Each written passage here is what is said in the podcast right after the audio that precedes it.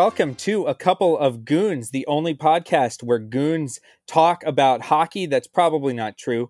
I'm your host, Neil Paine. Uh, my usual co host, Walt Hickey, is away on a uh, richly deserved vacation right now. So actually, we're, uh, the show is kind of a misnomer because tonight we have a trio of goons. I'm joined by my 538 colleague, Emily Scherer constant presence on the show. Great to have you here, yep, Emily. Always, always fun. Always fun to be here. And uh, making his second appearance on uh, the Goons Pod is Tyler Lauletta from Insider. Hey, Tyler. Howdy. How we feeling? Feeling great. Yeah, I feel good about the the goons energy on the show. Uh, even though Walt is gone, somehow we've increased the number of goons by fifty percent from usual. Even though one of the the the headline co goons is gone, this is just the magic that we're bringing for the playoffs. Yes. right That's now. that 538 statistical analysis right there. You got Oh, just on the spot. More goons right there. Live math. That's that's how that's how the goons roll. Oh, totally. Uh, but yeah, we're excited, uh, you know, to have you guys on. Uh, been been circling the state in the calendar, and not at all scrambling to try to find someone to uh, replace Walt. But I like the mix that we have because Emily, you are a uh, a longtime high level hockey fan and and follower and expert, and Tyler, you're a Walt level novice. I was Uh, gonna say a short time, short level hockey fan. Yeah, right. First time, not long time. Yeah, Uh, exactly. So yeah, I feel like we have a, ni- a nice mix of things here, which is really in the spirit of the show. And yeah, this is our first episode that we're doing like in the actual playoffs. And in fact, uh, like I, I was saying to Emily before uh, we started taping, that maybe it was a mistake to have an 8 p.m. start. Smack dab in the middle of a Bruins playoff game uh, that seems like it could get pretty tense. Uh, it's 1 1 right now uh, with about four minutes left in the second period as I stare at the uh, the diamond shaped uh, logo for for NBC Sports Network uh, that will show me how much time is left, and I know you guys have uh, some some pretty significant thoughts on this new graphics package from uh, our friend the NBC Sports Network. Nothing says a half baseball hour like a diamond. diamond. Or nothing says hockey like a diamond. I'm sorry. yeah, nothing does say baseball like a diamond, which I think True, is yeah, kind of had it telling. kind of telling for them. Uh, yeah, so we can dissect that and and our immediate thoughts uh, on just like yeah, it seemed like things were going great. We we had nothing but good things to say about the NBC Sports Network here, and, and we were prepared to kind of pour one out for the end of their time being associated with NHL coverage. And then they go and do this, and you know, I'm just not sure. I feel kind of conflicted. I don't know how to feel They anymore. just burned all the but good. we'll, talk, we'll save the yeah right yeah exactly Right. uh, so so we'll talk about that in a bit, uh, and also uh, we're we're going to talk about uh, our favorite playoff traditions, uh, and Emily is going to kind of educate us uh, about the the longstanding ones, the coolest ones, and the weirdest ones. And uh, Tyler, I, I think your your uh, your task is to come up with like what is the next big NHL playoff tradition, but uh, right. we'll we'll we'll let leave that for later in the show. um, but yeah, one one of the traditions that we usually do at the top of each week's Goons Pod is to talk about the team of the week. Usually, it's the team that increases their ELO rating the most from last week to this week. But I say it's the playoffs. We throw all of that out the window. And I don't know about you guys, but I've been pretty impressed with, first of all, just the Battle of Florida in general. I think that has been a really, really uh, just everything we've wanted uh, out of that series so far. Um, but I'm impressed with Tampa Bay, and I'm curious what you guys think because there are a lot of questions about how they finished the season. You know, how whether you know they would be ready, whether they would be healthy, whether the guys that were coming back i.e., Nikita Kucherov, uh, would be in in uh, prime form for the playoffs. Those questions appear to be answered, and I think we can say that the Lightning are the uh, the team of the week. But I don't know. What do you guys think about what you've seen out of that series so far? It was just a fun game to watch. That first one. I don't know. It was Just back and back forth. and forth, super high energy. Also, I think that one came on after Vegas, Minnesota, which was also super high energy, but very much a goalie duel with no scoring. And then we go straight into Florida, where it is so much scoring and so much fun and so much history between the two, despite never meeting in the playoffs. Just a lot of fun. anytime That Florida first teams wa- face off, you know that it's there's just like it, they don't even have to have a history. They they Hmm. just uh, automatically hate each other because they probably are like looking around and they're like, it's pretty hot outside. Why are we playing uh, an ice based sport again? Anyway, Tyler, I cut you off. What did you have? No, you're good. I was just gonna say that first one. I have. uh It's any game that has the back and forth is a lot easier for me to get into. You know, like as like especially for these are teams that I don't know. Like, you know, I, again, like Walt, I've tracked a couple things. So these are rosters I'm entirely unfamiliar with. But when you can give me four goals in the third, then that's easier for me to go like, ah, yes, the cool thing, the hockey. So. I've I, I enjoy I enjoy anything that can give me a back and forth such as that because I think there's a couple lead changes. It looks like right. Oh, Like, it I'm was- going back. Ev- yeah, like Every goal lead- was a lead Yeah. change, basically. Right. Yeah, so that's like what you're going. You know, like there's I've, like not every five four is created equal. So like this was a good version of what this is. This is what we're looking for. Best possible five four game. I mean, it really was like if you get now, don't expect that. I know Tyler, you are um, you know kind of new to the playoffs. I would say it's probably uh, more in the spirit of the playoffs to see a one nothing game like that Vegas Minnesota Right, yeah. opener than a five four slugfest back and forth every time. Uh, but man, so if that don't was get like used to it. don't get used to it but man that was probably what like the third playoff game that you've watched or something like that like it was pretty early on uh, in this so if that's like your intro then you know it's a great foot to get off on skate to get off on sorry apologies There, there it is. There it is. yeah, man, it's it's good. It's been like again, it's I, I'm like a uh, back in my youth, the days of my youth, I was a Flyers fan for the playoffs only, basically. So that was like an easy time to like hop on board. But again, yeah, as a reintroduction, you know, I am I like more goals and I like uh, come back and then the other team come back and the other team come back. So everything I could have asked for and more. so your tradition growing up must have been just sort of like okay is eric lindros hurt out for the season with a I was- concussion yet no okay I- we're good I wanted to talk with you about this because last time we were on with Walt, and he doesn't know, but you're you're a Philly guy. We have Philly's hat on now for the listener at home, and I was thinking about it before I went on last time, and I was like, so yeah, Eric Lindros was like a key figure in that thing, and it was my introduction to the idea of concussions. oh yeah. But like in 2003 or 5 or whenever this was, we did not discussion it was concussions it was just like why isn't he out there? I don't get it. And like like i remember i had like a like aha distinct moment of being like yeah this guy like come on like he's got to get together man like uh, who cares how many concussions he had? And just kind of like you know how you shudder at the thought of your previous selves sometimes? You know like where you're just like because like i bel i thought that as like a 13 year old that didn't know what he was doing watching hockey. I was like yeah why isn't he out there? And now like i mean you know i'm a huge football guy and anytime i see a guy get hit you're just like oh my god get him out like what what are we it, like just a, a huge shift but again like you know 13 year old tyler was just like he's gotta or I was probably younger than 13 honestly but uh like he's got to be out there he's he's got to put the team on his back what do we we- we're pay, we're paying that guy right and just yeah so i'm but picturing to answer your question yeah Well, I was going to say, I'm picturing out. you. I'm picturing you as a child, like you've just waited for an hour. You called into WIP, right? Yeah, And you waited for an hour to have your like, t- you know, 20 seconds on the air, and you have Yeah. just spewed out some real vitriol toward Eric exactly uh, and then you sort of like have this like realization. You're just like, who have I become? What have I become? What, Yeah. what kind of monster have I become? Yeah. And that was really like that's a key moment in in the evolution of Tyler. It sounds like. Of course, yeah, yeah, yeah. I, I mean, I wish I could say that I, I became evolved that young, but it wasn't until I thought about my relationship with Eric Lindros in prep for this show that I was like, oh man, you used to like not believe in concussions. Like that was like, like I just thought it was like a made up thing because like, well, he's there, he doesn't look sick, you know. And then, yeah. Anyway, concussions are bad. I want that on the record that I want everyone playing safe, and I'm sure the NHL is doing a good amount of stuff to.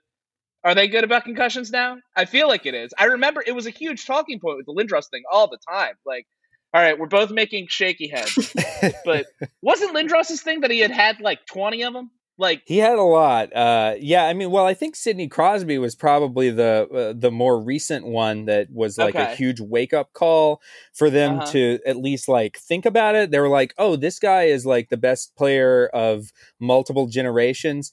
Maybe Right. we shouldn't let his career end a decade prematurely because Mhm. of head injuries." Just a thought, but yeah, Yeah. I, I don't know uh, if you can ever truly remove it from the game, though. Right, For sure. Yeah. Yeah, I also think of the Savard stuff back in like 2011, and his career ended because of post concussion stuff. And it was sort of just like, oh, that was about when they were starting to get serious about it. right. and probably the NFL stuff. Yeah. You know, I feel like that that coming out, and it is so crazy. You're so right, Tyler. That uh, how is it possible that for the whole time that we were growing up, and certainly for previous generations, like into their adulthood as fans, Mhm. it never. I'm serious that uh, like it's it's difficult to believe, but it never once crossed our minds until like 2008 or something that like oh these head injuries in these high contact sports are probably like a really bad thing that uh Right. probably are like kind of unavoidable but we should try to mitigate somehow and like Yeah. think about or whatever and thinking of concussions as like something that could affect the rest of a player's life and potentially you know CTE we didn't know what Mhm. CTE was no one had ever Yeah. even heard of that A- and so even like now looking back it is almost impossible to believe that there was like that state of mind like you said where it's like oh just got his bell rung why is he being such a baby? He should go back out there play through it uh and and now it's just like what were we thinking? How did we ever think that that that was like okay? Or you know that The, like uh, all of these head injuries were not going to like pile up and become a problem for someone like in their post playing career the uh the big thing I always kind of go back to with the concussion thing is that uh, NFL Live used to have a segment called Jacked Up. oh my god. I'm not sure if you guys remember this. Oh, I where, remember. like- I mean, before that, even I remember having the VHS tape of like NHL, uh, NFL's hardest hits, NFL's like, toughest it- it- hits. Yeah, and it might have just been like yeah, like watching people die or what, were those tapes? I forget. But like yeah, like just oh, like a snuff, a snuff film. Yeah, yeah, just like these awful like faces like, of uh, death. That's what I was looking for. Faces of Death. Thank you. Yeah, like it might have just Faces of Death on ice, but no. Uh, the uh, the jacked up segment is so. I, I they might be like permabanned from YouTube. I haven't gone to look them up in a bit, but I used to like go back because it would like this flash would happen in my head and be like, was that real? And it was. But the whole NFL live crew is there. They have like four highlights for one guy, and it's just like. Uh, like Peyton Manning drops back, uh, Doc Brian Dawkins in on uh in on the blitz, and he got, and then everyone together would go jacked, jacked up. Whoa, hold on, and like, and you know, I mean, well, now I'm like, well, hold on, but at the time I was like, hell yeah, that guy got jacked up, like, yeah. and so now like they do, um, You now got they do, mossed. you got mossed because Yeah. Randy Moss is on the broadcast, and it's just like a guy making a brilliant catch, and it's so funny because like it delivers the same product, right? It's like we're all gonna watch a highlight and get excited about it, and just in you know twelve years time or whatever it took, it was like you guys want to see a guy die, like, and then it went to like look at this guy making a brilliant football play, and it's like why wasn't it that one? to start with. You know, like why did we like like uh, like because the hit thing like it erases. I mean, it's a skill obviously, but it's not football. It's just like two bodies colliding. So anyway, yeah, I think about jacked up a lot, and I feel like I'm happy that we're in a better place with it. But um, also, yeah, sports are scary, man. yeah yeah i totally am with you on that and just remembering those those segments and those those old vhs tapes and just like yeah what what were we thinking so Right? i'm glad i'm glad we've moved past that uh it does seem to be maybe a sign of progress and um yeah maybe i don't know.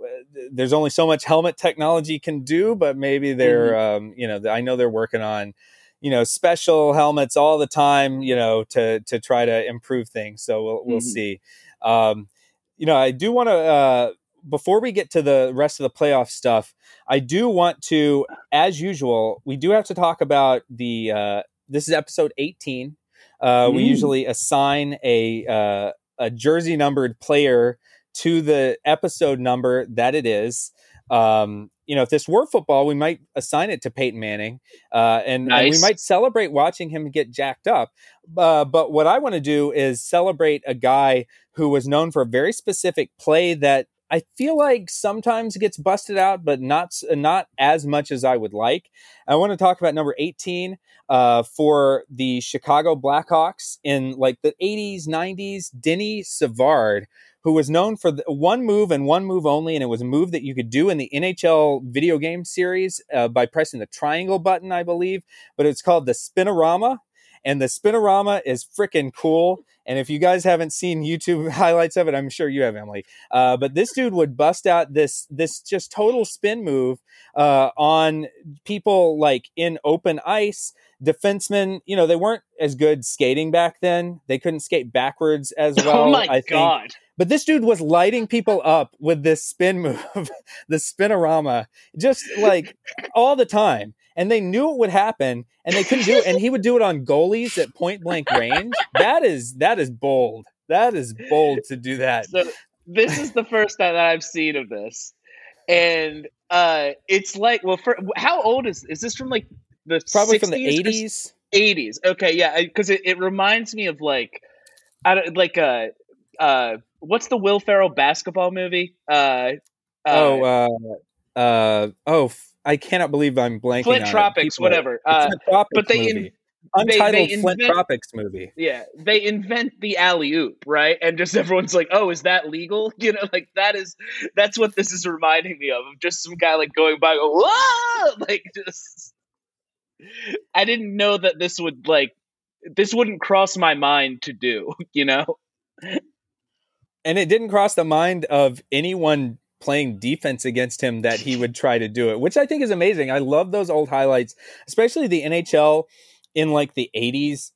Like it was such a time of upheaval in the game that Mm. you can really see like between a few players and Walt and I talked about Wayne Gretzky uh, a few episodes ago and like all the weird stuff that he would do where it's like it's like what if I went behind the net and just like did Right, stuff yeah. back there you think that would work? Oh my god it works amazing. They never will see this coming. And, and I feel like there were like a series of moves that that players would do back then that like it just it was such an evolutionary time in the game. So I think there's a reason people speak so fondly of that era uh, in sports in general, but I think also especially in hockey because like the goalies literally did not think to drop down to their knees and they didn't have the equipment to do it to block Yeah. to stop the puck until like Patrick Roy decided to do that in like 1986 and he was like what if I tried this and it's like, oh, I'm instantly the best goalie in the league and probably have cemented myself already as a Hall of Famer. Cool, cool, cool. Let's keep doing Great. this. Uh, so just for clarity, this would like be laughably stupid to do in modern NFL, right? Like it would like does this work? Like Players still do it just because guys can stop now, right? Like that's what I'm thinking. Like it's just They're more it- agile. like, yeah. yeah. like I I feel like you just have to like, all right, I'm gonna stay in front of you now. Like, but yeah. Well, they still Okay, do it in to know. shootouts, though, right, Emily? I think so. Oh, that makes sense. yeah, they all have the little funky moves. Like, I feel like I've seen that. Yeah. Yeah, the shootout is truly the canvas upon which all of the the um, Savard, the children of Savard, do their painting. uh, I feel like uh, it's just like where can you bust out the wackiest stuff that that you can think of, and you've been trying in practice, and uh, really embarrass goalies. That's what this is all about. Sc- scorers hate goalies with a flaming passion and they want to see them as embarrassed as possible at all times. That's the dark secret. Well, one of the dark secrets of hockey. There are many dark secrets of hockey, but one of them is the cruel and unyielding hatred between uh, snipers and goaltenders. Anyway, on that note, we've celebrated Denis Savard. Enough about players from the 80s. I want to talk about the playoffs this year. I want to talk about uh, just what has jumped out to you guys so far in the first. It's really only been what like a week. It feels like longer. The Canadian teams haven't even played yet. Somehow, uh, we've we've seen a lot of hockey so far. Uh, what what are you guys most interested in? What has like excited you the most? Yeah, um, I would say Minnesota Vegas has been fun to watch. Definitely. I think Fleury's been playing really well. So you've got the goaltender battle there. Nashville is not hanging in there against Carolina, which is bumming me out. Um, and then the Bruins, Caps has been very good, um, especially after last game when Bruins came back the overtime.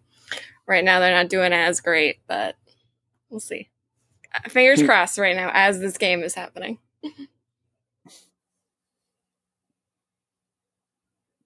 Uh, the thing that has jumped out to me, well, the, the I've been watching Caps Bruins probably the most, and I think it was in Game One, but it might have been Game Two. But Ovechkin like wrecked a guy like very early, and I was like, oh man, I didn't know he still did that. You know, like I was just like it got like pretty brutal pretty quickly, and so that was an absolute delight.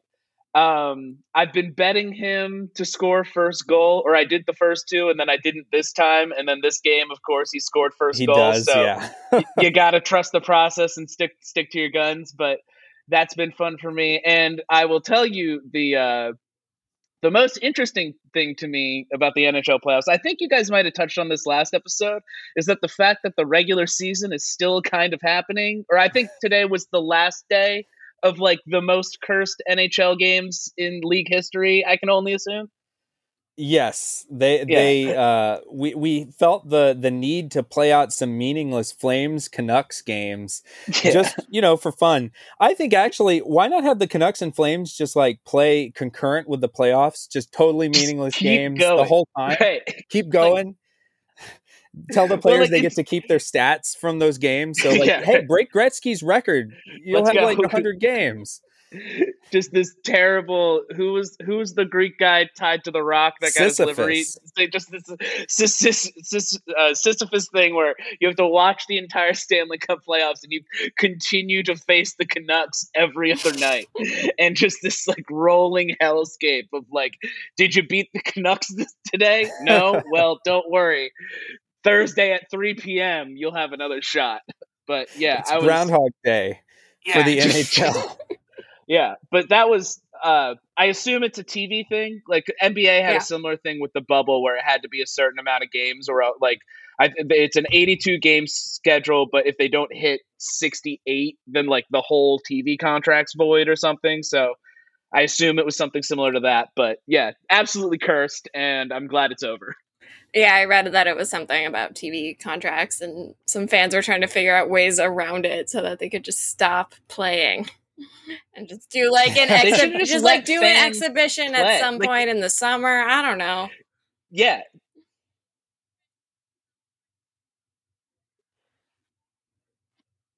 Uh, yeah uh, i mean really there are tons of ways that they could try to make it up uh, to the league. Now maybe some of it like the players i think you know some of them obviously are like let's just get this shit over with like what are we doing Right. here? But i bet there are dudes that are like they have like 19 goals and there's like two games left in the season and they've got some kind of performance bonus, Bonus in their contract for like yeah. 20 goals and they're like Right. god damn it i'm gonna go out there and score i'm not playing for this team anymore i'm playing for me and my next contract and i'm gonna hit Well- 20 goals eh, come hell or high water I mean, it would be tampering. I'm sure it would be illegal and stuff. But I would straight up like call the guys on the other team and be like, "Okay, let's work this out." You know, like I have a hundred grand coming my way. If I get two more goals, who's in? Like it's just oh yeah I don't know. Uh, I don't know how familiar you guys are with, but in the NFL, Week 17 is like bonus in like incentive manipulation week. So like last year, the Patriots, their last three plays that of the season was Tom Brady taking a shotgun pass and just like tossing the ball lightly forward to Antonio Brown on a route because he needed three more receptions to hit a bonus. So they were already up 14 or whatever. The game's in hand. And it was just like, oh, here you go, up, here you go, up, here you go. And then like that's great. He made another two hundred thousand dollars. Like and like no one or I don't know. I'm sure there's some purist out there that hate it. But yeah, if I if if any Canucks or Flames hit their bonuses, absolute heroes, more power to you, and I hope you do it again next time. Yeah, it's uh if if for no other reason, I mean that's got to be the only silver lining to those zombie games. But now we can finally put them in the ground and uh, say goodbye to the regular season. And really, honestly, I can't. You know, in my lifetime as a sports fan, I don't, I'm sure something like this comparable has happened. Like I don't know, go back to like 1920s or something. You know, like there's a lot of weird stuff that happened in mm-hmm. baseball and in various other sports, like in the early part of the 20th century. I wouldn't count it out, but I can't remember another case where playoff games happened like before, well before the end of the regular season and right. you sort of had to track the two of them concurrently and i feel like it broke hockey reference um like if you go to their uh their like schedule page they don't have like they've been struggling to keep up with adding the latest uh, either playoff results or regular season results. So it's sort of like they almost. I wonder if their data feed they can like they can have one but not the other if they're sort of right. out of sync with each other. Some weird Y two K scenario. It's the Y two K. Like, yeah. system Yeah. But Neil has it broken it's your GitHub. Well, I had to. It did the other day in the sense that I had to go in. So I usually scrape the the results. This is pulling back the curtain, showing you, you know, how that's this works. But usually I write. That's why our listeners are here. Oh, completely. Yes. But I use rvest to scrape uh, hockey references, schedule, and result pages, among many others, many, many, many others. Uh, and I, uh, I, I, then turn that into the ELO ratings. But because of this issue, I actually had to hard code in three playoff games that were not showing up in their results because of this bug. Uh, and so I found myself typing uh, you know, Boston Bruins uh, two, Washington Capitals three. Yes, it went into overtime and kind of like filling in all the stuff myself in that. And I was just like, this should not be happening. And I kind of like, but it is of the, it's of the times, you know, it's mm-hmm. sort of like, it's a weird COVID season. It's the pandemic. Not that you would know from the, uh, the felt like a full house for the Florida game, uh, Florida versus Tampa Bay game. Like there was a lot of energy in that building, yeah. and I was mostly here for it, but also sort of like. I don't know. The CDC guidelines just came out. Maybe slow your roll a little. I don't it know. It was a very uh, Florida uh, game. I had the same thought. I have so the Florida. same thought right now so as I watch uh, Carolina Nashville, which feels very crowded. Oh, is that on CNBC? Oh yes, it is. Oh man, see the CNBC thing totally threw me for a loop. Uh, and yeah, we should use actually use this as a great segue. Thank you, Emily, for talking about our impressions of the NBC broadcast graphics that you guys had a lot of thoughts on Twitter about the other day. But Emily, can you first explain to us like, is this normal? Like they changed it for the playoffs. They had a nice, I thought it was a perfectly nice package for the regular season and I could I knew I was used to it. I knew what was going on with it when I was watching games in the background, which is what you do with hockey during the regular season. And then they throw this loop at us with this curveball uh right for the playoffs like is this normal why did they do it do you think and also what are your design thoughts on this yeah, so I I don't think this is normal. I feel like usually if you are launching a brand new broadcast package, you do it at the beginning of the season. You don't do it at the end and at the end of your life as a network and at the end of your time covering the league. Um also hockey the old so the old hockey like score bug and all that information was very narrow, it was horizontal, it was sort of up on the top of the screen up in the corner, which works really well for hockey because of the camera angles. You always have that little bit of the crowd poking up at the top. So it wasn't like it was blocking anything ever.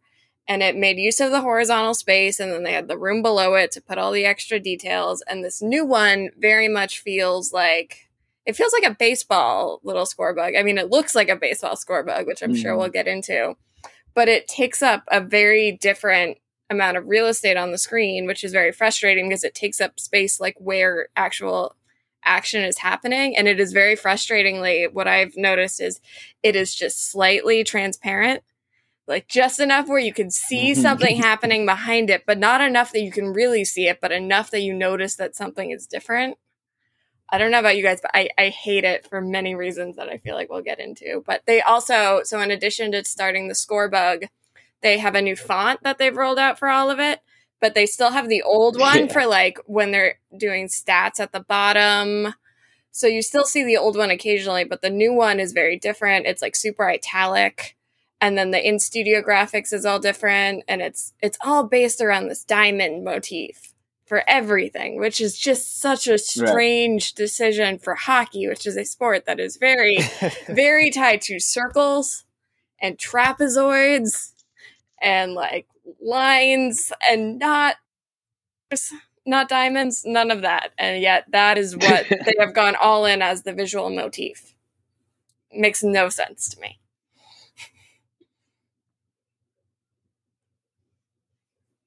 the uh the thing that struck me the most well first of all first time seeing it it's it's absolutely jarring because you're like well that's not there and then uh i just when you realize that it's not just the score bug but then they go back to the studio and the two team logos are encased in huge diamonds and you're like oh this was like a whole graphic package that you guys were invested in and so um and the thing that uh, me and Emily, I think, I, what got got me the most was when we were like, "What are they going to do with the penalty?"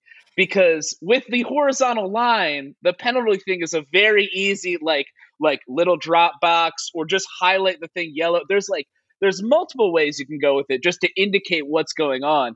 But because they've converted, they've converted it the score bug to like a kind of box there. It uh it just limits the space that you can do. And specifically, if the top team has a penalty, you can't do a drop down on the thing. And what they do is they just like put a yellow bar across half of the logo. So it's like, you know, like I, that's the team that has the penalty. And it, it like, it, it feels like they did the whole package. And then someone asked, what will we do with penalties? And they were like, oh, you're so right.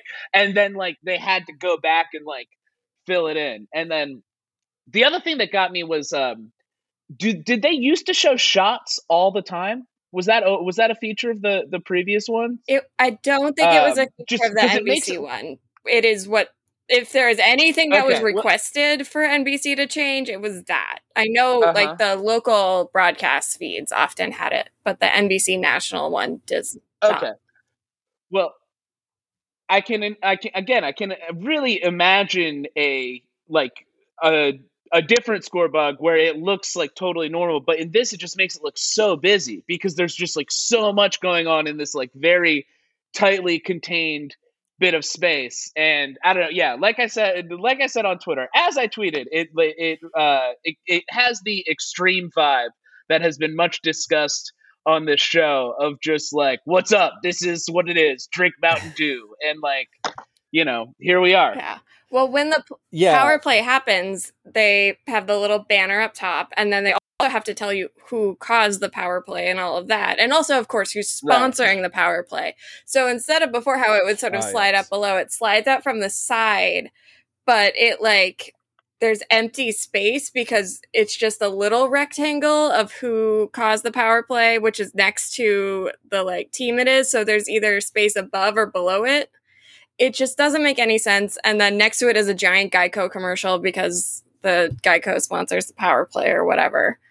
Um, mm-hmm. It's and and it seemed like they just were sort of like, okay, this is our base font size. How many points lower can we go on this? How, like, what's the smallest size we can use? Okay, can we go smaller than that? Can we require v- viewers to bust out a magnifying glass? And I sound super old saying this. Yeah. I could imagine that. But there's just so much more space to work with. You can have a larger font on the wide one, like you were talking about, Emily. But because they've compressed things up so much, maybe not a good idea to also add text in like size one font all over the the little real estate that you have on the top left corner of the screen. Exactly. Just and there's thought. no the font that they've developed for this or pulled in or whatever. There's no multiple weights for it. Everything is all caps. Everything is full it's bold, so you can't tell the difference between anything. They put a gradient on the team names, but everything else there's no hierarchy. There's no visual hierarchy. When looking at the old one, you have fonts in different colors. You have fonts some are bold, some are not the little ST in the first period is smaller, so it's not at the same height. It just doesn't read clearly. And we haven't even gotten to the baseball diamond part of it. yes. The, the, well, the, oh, go ahead, Tyler. I was just the diamond thing again. Just feels like an idea. Like someone has been pushing the diamond inside NBC Sports for years, and they were like, "Just let Greg have this one. Like, we're this is it. Like, we're all we're all we're all going after this. You know, like he he needs to pad his resume for the next graphics gig, and he we just just give him this, and then you know it comes out, and here we here we are. We're in we're in the diamond NHL. We're in the future. Yeah. Well, the most And I s- incredible thing is the fact that watching it for the first time, I had no idea what they were there for. So the little diamond that has the Yeah. clock on it has these The little little, notches on three of the corners. And they don't light up, and you're sitting there wondering, is this for the period that we're in? Is it going to light up one for the first period, one for the second? Sort of like someone's Mm-hmm. on first base, second base, and no, What if there's a man on third? Exactly. And no, it lights up when someone gets a power play for some reason. And it, it just is a mess. it's a mess. Yeah, and it do, it's just such a baseball graphic. It's it's kind of crazy to me that you could take this graphic. I think still elements of it would need fixing or be problematic in terms of the information conveyed, but it would be much better if you just took that, cut and paste it onto a baseball game. It would just look so much more at home uh, and and the diamond is a big part of that. So it reminds me of like yeah, early baseball, like when they first came up with the score bugs uh, Mhm. on like Fox or whatever it was, the Fox box uh, from back in the day. Um, and and I do feel like that sort of like give me a rectangle with everything in it scrunched up into like the top left hand corner of the screen. That was like the first version of the TV graphics score bug from like 1996 or whatever. And I feel like for the most part, almost all of the graphics now have the the wide version and they've had that Right. for like a long time and it doesn't even matter what the sport they use that for like every sport basically uh some version of the wide box or nba has like a kind of a truncated wide one but it's still at the bottom and it's wide Yeah. uh, and, and so I feel like that like box in the top corner has gone so far out of vogue that it's it's really surprising to see it make its uh, not triumphant return. I was gonna ask, has stuff like this happened in hockey? Have, do you guys remember the last time it shifted? Because the one thing I will say is that in the NBA and NFL, this things like this, whether it's the actual score bug or different graphics packages that they're putting together, we rip them just every year they bring them out. You know, the the big one that jumps to mind is if you guys remember the introduction of the NFL Green Zone, where if if you have the yellow line for the first down, right? that tells you where they have to get for the first down. But Sunday Night Football, eh, NBC broadcast, still also an NBC product, decided that they would like make the grass between the line of scrimmage and the line to gain a darker shade of green. And it was week one of Sunday Night Football in like 2018 or 17. It was a couple years ago. And like everyone was just, so you know, like it was great too because like kickoff happens, everything's normal. First down happens, everything's normal. Second down happens, everything normal. Third down, everyone's like, "What the hell is this? like, like who? Why did you? What curse did you put up on my screen?" And it just happened uh, with the ESPN NBA uh, score bug at the start of this season too. So is this like a common thing, or have like has that NBC score bug been a certain way for like an extended period, or at least not this drastic a change? I guess is probably what it is, right? Yeah, I don't remember the last time that they changed it, but I do Mm. feel like it's had sort of a similar look for Right. most of the time that NBC has had the NHL, uh, and and I think it's usually been that wide layout. But I don't know Okay. if if you have more of a recollection. Emily. Yeah, no, I think it's basically been like that. And NBC's been pretty consistent across all their sports packages. And I think it sort of goes back to launching NBCSN and then they probably visually refresh every, well, I guess every two years technically because they have the Olympics. But it was sort of very surprising to have it happen now in, in this drastically. But also, again, we still sometimes see the old graphics package pop up and it's like they weren't fully ready for this. I uh, bringing up the Olympics is interesting because I, I didn't even think about that. But looking at it now, I mean, the diamond is still clearly a problem. But if you put flags where the team logos are, it makes a little more sense. Because right now they're kind of trying to take all these rounded, like mostly like team logos and shove The them crests, into this like very yes. truncated thing, right? But if you just replace that with like the Canadian flag or Russian flag, like any sort of simple tricolor, suddenly you can at least kind of like, I don't know. It makes a lot more sense to me if it did there. But like you said, by the time the Winter Olympics roll around, they might have a new one, but it might be the horizontal bar again. Well, it could. I mean, the tri- the the triangle uh, or the diamond motif. Maybe who knows? Who's to say it doesn't show up for the Olympics uh, this Mhm. summer? I mean, it could be sort of like a, a soft launch for that, which Oh, I do right. think is a thing that sometimes happen. I've noticed that, like for the Super Bowl, networks will like soft launch next Yeah. year's uh, graphics package or scorebug or whatever it is. Mm-hmm. Now, I don't know why they choose. Maybe it's like this is the grandest rollout we can give it, but then sometimes it also seems like a questionable decision to roll out to literally your largest audience of the entire season this thing that has not been fully stress tested i guess. Right. uh, you know maybe maybe at least give me the conference championships to work out the bugs. Uh, but yeah i do feel like that's a thing where where they'll do that with the super bowl. So maybe there is that precedent and, and we'll see that that this is just a test launch. And they're sort of like well we're losing hockey anyway what do we care whether it works well for hockey or not we're just Right. going to use this as our our guinea pig for you know what happens later in tokyo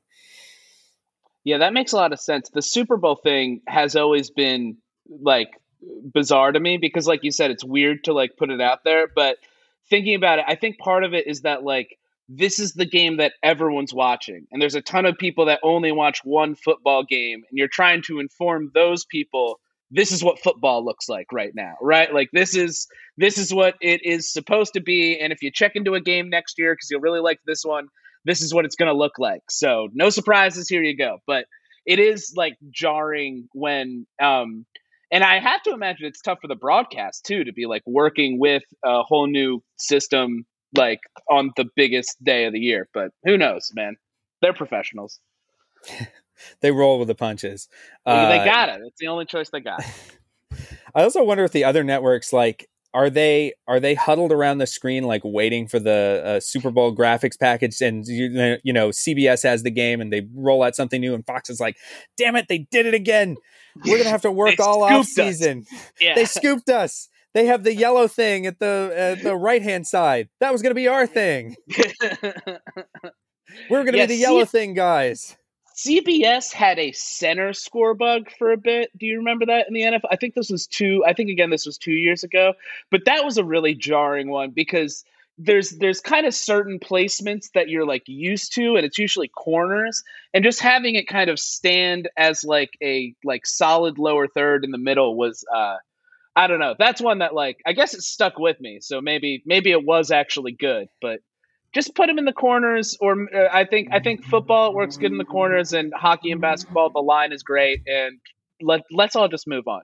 There has to be a best way for this i guess is kind of the thing right? Like it, this feels like a solvable problem and one of those things where you're just like getting a new car every two years just to get a new car even though your old car's fine.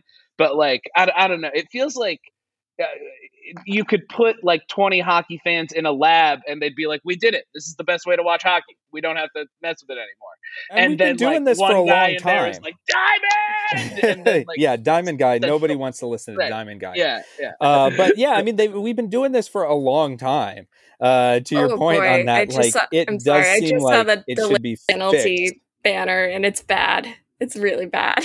It's a little yellow bar that just goes across, which is different from the other yellow bar. It's a different color yellow. It is skinnier. It's bad.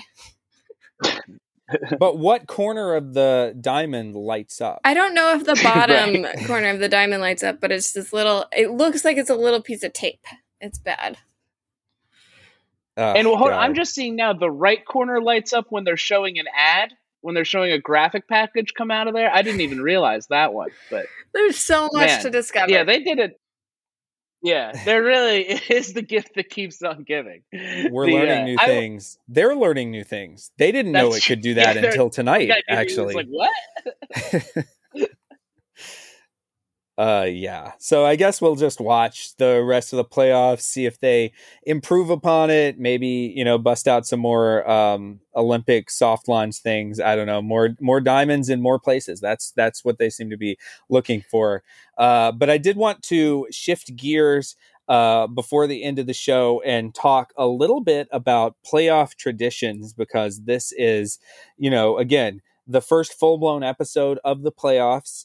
Uh, and we've seen a little bit of playoff atmosphere, but we haven't necessarily seen the full range of uh, just things that tend to happen in the playoffs. Maybe there's not a great explanation other than they always happen, uh, but also just things, stuff hockey fans do, like the uh, the things that uh, are ingrained into the game, particularly in the playoffs. So, Emily, I was wondering if you would be our guide to some of the some of the top playoff traditions. Yes, I am always happy to read through a list of stuff I wrote up. Um, so I think there's sort of a lot of different categories that you can look at. There's, as you mentioned, the things the players do, the things the fans do, the things the arena and the team itself does.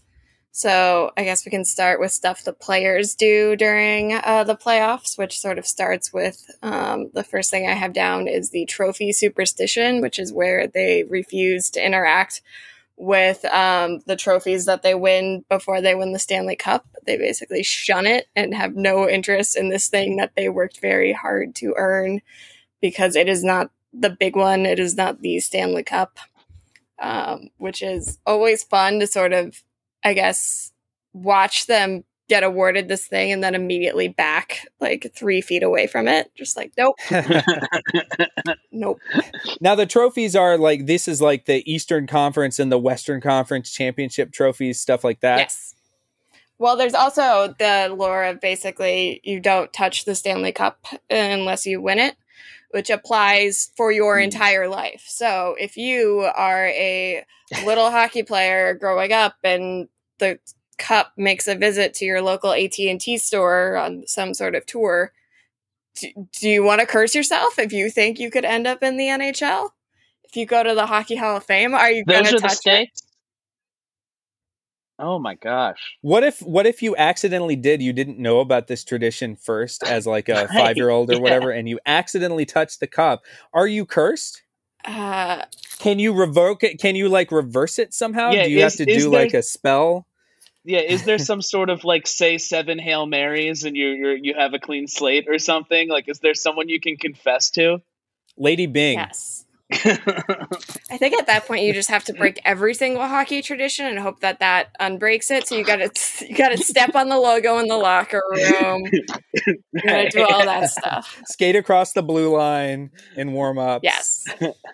Um, and then going further down the list, we have the always popular hockey playoff beard, which is where they do not shave until the end of the playoffs, which is very fun to watch. Um, the beards get longer.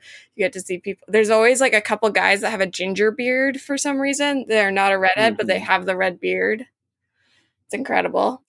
What's that about? Is that just uh just a quirk of genetics? I think so, but it's always fun to see. Or a dye job. Ooh. Um also a little similar the bruins used to they did it for like 10 years and then they stopped um, they would do um, before right at the end of the regular season they would do a charity event where people could basically bid to shave the heads of the players. And so they one of the team members would basically try and get everyone to do it as sort of a little team ritual leading into the playoffs. It was great. It's actually mm. start it was uh for a while it was spearheaded by Shawn Thornton who I am a big fan of and who is uh I believe on some of the art for this podcast somewhere yes, he's a, he he was kind of a goon, right? Yes, he is a favorite goon of mine. Uh, I'm a big Shawn Thornton fan. Yeah. Um, and then so looking at some other fun playoff rituals, there's a lot of teams giving each other stuff in the locker room as sort of like a, a trinket, a talisman, so the Bruins, for a while, they had a vintage jacket that they gave when they won the cup, and then they had another jacket, and then they had this really stupid chain necklace that they gave, and they did not win the cup that year, and I blame it because it was extremely dorky and really bad. Some other teams, let's see, the Penguins gave a shovel for a while. and then they gave a rock. Like they would just pass this around the locker room to whoever was the player of the game. A lot of hats. Um, the Blackhawks famously had sort of like one of those big, exaggerated boxing belts that they would give to the player Right. of the game. Uh, um, and then let's see, we got stuff fans do. So there's a lot of very fun fan rituals.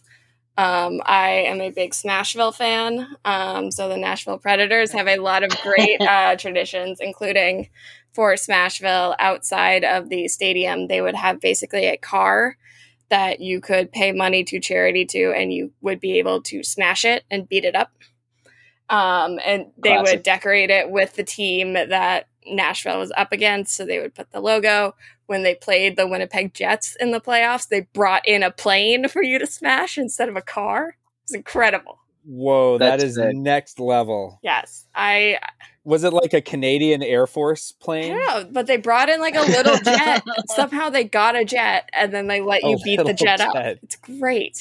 It's so fun. Have you ever been able to take part in a ceremonial smash? I have not. I've not been to Smashville for a playoff game. I've just been for a regular season. But in fact, I have a couple uh, Nashville rituals on my list because that is a fun arena. Okay. They have a lot of great chants. So after a Nashville goal, they will jeer the goalie. They have a whole, like, this very elaborate call and response system. Um, it's great they have interactions with the PA announcer when they um when he tells them that there's a minute m- remaining in the period. It's thanks, Paul. That's the response. It's incredible. I love it. Ho- his name actually Paul? Yes. that was my next question as well. But also, of course, whoever follows this guy in this job will still be referred to as Paul. I must. yeah, He's Paul. yeah, yeah. Thanks, Paul. Yeah. Yeah. And then Nashville's also known for throwing the catfish on the ice, which is basically a co opted tradition from Detroit, which had an octopus that they would throw on the ice back then. Back way back when that started, it was eight games to win the cup, eight legs on an octopus. That has since become their mascot. It's incredible. It only makes sense. I mean, come on, like who wouldn't look at an octopus and be like, "Oh yeah, eight wins. Totally, I'm going to throw this raw uh, fish item on on the ice." Isn't it- Uh, it's just Isn't it 16 wins to win the cup? Now or did it they? now it is. Oh, it used You got to be. bring Okay, in okay. twice the octopi. You- yeah, I was gonna say. Yeah, we gotta. Yes. Yeah. Okay. And of course, so basically, Nashville has a bunch of Detroit former residents because you had a car plant open up in Tennessee. So then you got all the people moving there, and then they somehow uh-huh. co opted this tradition, except with a catfish. It's great. It's great. That's kind of sweet. That, that, that warms my heart a little bit. Yeah. Like, And I mean, it's still disgusting, but sure. oh yeah, it's yeah, still it's yeah, still a rotting piece of seafood that you got to strap to your leg to get in. Um, but I think Florida has Just sort of solved that part of it, and it is not a actual dead animal, and it is instead a plastic rat that they throw on the ice. Is it one particular rat, or is there like a new plastic rat every game? Like, is the the plastic rat retrieved and then like returned to fan alpha, or do they bring a new one in every time? So that I am not fully clear on. So I did some research into it. Okay. Um, so basically, the Florida rat tradition, which um, was very visible, um, at least during Game One when Florida was scoring quite a bit. Um, it started back in 1995 when the Florida goaltender killed a rat in the locker room before the home opener, and then what the Sick. stick that was used to kill the rat then scored two goals. So it was not a hat trick, but it was a rat trick, which is incredible. Um, and then the next year, fans started to throw plastic rats on the ice. This also co- coincided with the year of the rat. And then the team like got really into it. And there's great photos of this where someone in the Florida Panthers office was very smart and was like, how, how do we tie this in? How do we make money off of this? Let's bring in an exterminator company to sponsor the on ice cleanup crew. so that genius. so they got Orkin in, and then they got the ice crew dressed up as exterminators when they were cleaning up the ice. It's incredible. And then when they faced the Colorado Avalanche, Neil, your fave team, in the finals, Yes, of course. the Avalanche fans then threw rat traps on the ice. It's this whole Oh, established yes. Wow, very smart. So th- Now Yeah. the cleanup for this ended up taking a significant amount of time, if I remember, to the point that they like were please refrain from throwing quite so many rats uh, out. We can't have like a five minute delay after every goal Okay. to get rid of all these rats. oh yes, this is what created the fan delay of game penalty. Which is a thing. Yes, which is a thing of basically a ref can decide to penalize a home team because their fans are being disruptive um, by throwing towels, fish on the ice. yes. Um, to the point where when the rat thing came back in 2011, um, they the Panthers were selling it in the team shop, and they would basically, I guess, recollect all the rats that ended up on the ice and then put them back in the team shop to sell, just like a whole rat cycle. But they had to stop selling them because they thought that Devils fans were throwing them on the ice in order to give the. They thought that the opposing Oh team's God. fans were like intentionally sabotaging the home team. Just seven dimensional chess Next level. happening. Yeah, right. Yeah. I do like that they took the the Chuck E. Cheese pizza approach to just sort of like reuse the old slices, reuse the Right. the old the rats that you've thrown onto the ice. Like sell. uh, There's somebody out there. There's some poor Panthers fan who's been sold the same rat like five or six different times, probably. Yeah, and I think also similar to Chuck E. Cheese is the the Florida Panthers have introduced a rat mascot named Victor E. Rat with two T's. Um, basically, just fully embracing. I get it. I love it. I love it. I love it when a team just pulls this in. Similarly to the Detroit uh, Red Wings having an octopus mascot.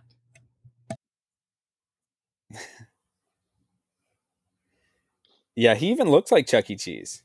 It's like a pretty clear ripoff. Yeah. But yeah. And then I guess, oh, the last thing I have on my list to discuss is the sort of elaborate pregame rituals that happen during the playoffs, which I am a huge fan Okay. of. Um, I did theater in high school, so I appreciate the show of all of it. Well, I did the technical side of it. Um, but you have on one end, you have the Montreal Canadiens, who back in I think 2014 had sort of one of the first big projection focused pregame shows, which was like four minutes long and had all this like history that they brought in, lots of audio, lots of fancy projection on the ice, leading up to like a little child holding a torch skating around to light the ice on fire. Just very like self serious, very, I feel like very Montreal. It feels like it's an Olympics opening ceremony kind of like level of seriousness. And then on the complete opposite end of the spectrum, you have the Vegas Golden Knights pregame opening ceremonies, which is like the best way I can describe it is it is a high school homecoming like pep rally skit where someone comes in dressed up as the like your opponent, the opposing high school's Yeah. mascot, except with the budget of medieval times. It is right. so cheesy. You have a guy dressed up as a golden knight. You got someone with a faux British accent talking. There's a woman that's shooting a f- flaming arrow down to the ice. And then That was sick. the knight fights like a little fighter pilot when they were fighting the jets. It it's incredible. It's so cheesy. It's so campy. So many like hockey traditionalists hated it. So I loved it.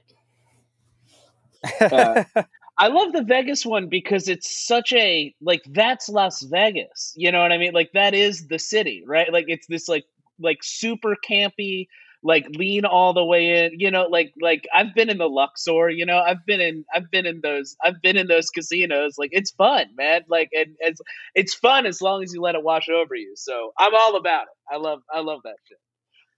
Also, the pressure to come up with something new every time, like it's just impressive. yeah they they bring it for the spectacle and and just the sheer you know like uh, being in vegas the knights are like one of the attractions. They've like slotted in exactly alongside like the casinos and all of the shows and all that stuff. It's like, yeah, check out the Golden Knights also. Uh, so I, I, think that that's like such. You're you're so right. It's so in keeping with uh, just the whole city uh, and, and their approach to entertainment. We'll put it that way. Yeah, there you go. Uh, so Emily, what's your favorite of those uh, playoff traditions? Uh, is is it the catfish toss? Yeah, I think part of it, part of me has to lean towards Nashville as a Nashville fan. Um, I think the energy in that building is really fun. Um, from back when they beat Chicago, the videos of the fans just like jeering the hell out of Crawford is just so fun to watch. Um, yeah, I don't know. I think there's something very cool, especially when you can hear the fan chants on the broadcast, which I feel like they always try to not let you hear, and it just takes over. I love it. Yeah, it's like college football is like the right. only sport, or college basketball where like you get those chants. You're not supposed to get that in a pro game. It's supposed to be more serious than that. You know, they're older, all, all of that. But yeah, uh, I do, and I like Nashville. Like, is such a great success story for being in a place that people didn't think hockey could succeed, and it was never really supposed to be like that passionate of a fan base. And uh, originally being from Atlanta, I sort of see the the the dark mirror universe side, flip side of the Nashville Predators in the Atlanta Thrashers, who R.I.P. Now they're the Winnipeg Jets, a city that cares much more about hockey and deserves a hockey team a lot more.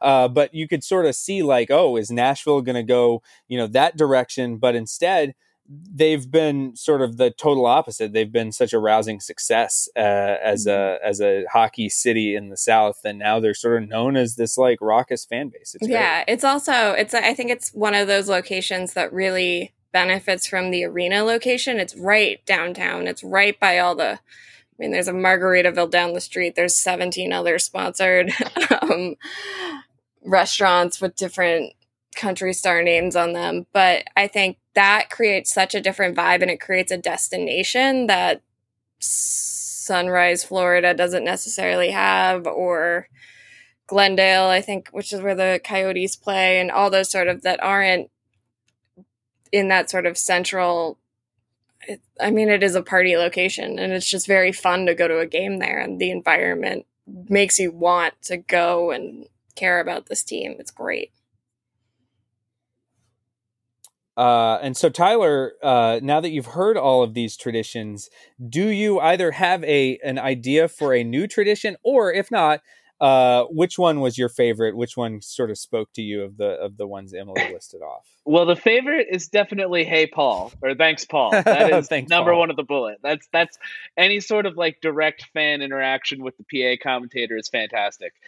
Um, so the thing that jumps to mind in my head, and Neil, I think I'm going to need your help here, but I have a vague memory from childhood of a Flyers playoff game going into endless overtimes with I want to say the Devils, but maybe the Bruins or something like that. And the urban legend going along with it that they ordered pizza in the locker room. Does this ring any bells or is this something that I made up? I definitely remember the Flyers being part of a super duper long playoff game. So that part checks out for me. I've not heard the pizza story, but it's amazing. So, okay, I, so I want it to be true. It, we yeah, can declare it's true.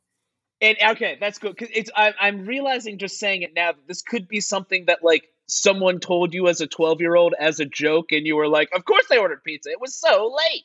But like they must have been so hungry.